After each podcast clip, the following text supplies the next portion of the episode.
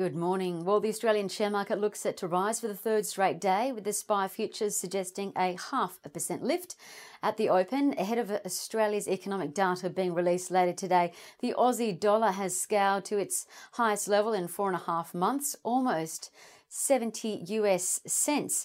After yesterday, Australia recorded its largest ever trade surplus, which is the difference between Australian exports minus imports, hitting a record of $8.4 billion in the first quarter of 2020. Plus, optimism was also boosted after the RBA said it would do all it can to support jobs, income, and businesses.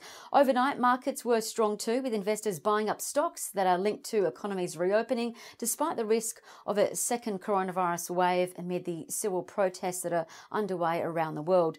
Bank stocks like the Bank of America and Citigroup rose about 1%, while Gap gained 8%.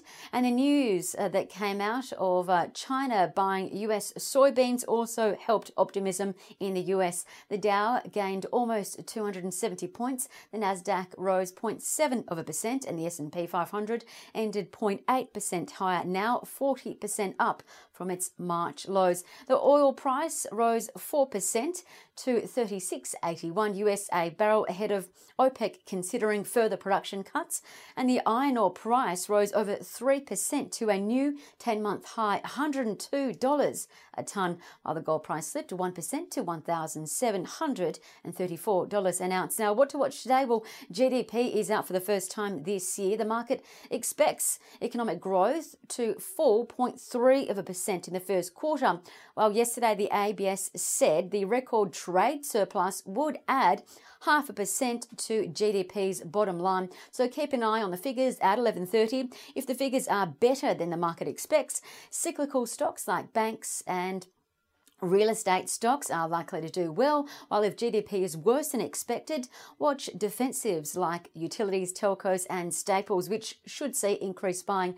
Now to three local trading ideas. Well, following Zipco's almost 40% gain yesterday after announcing a 90% acquisition of a new New York uh, buy now, pay later group, as well as uh, raising capital through a major US firm, UBS rated Zip as a buy.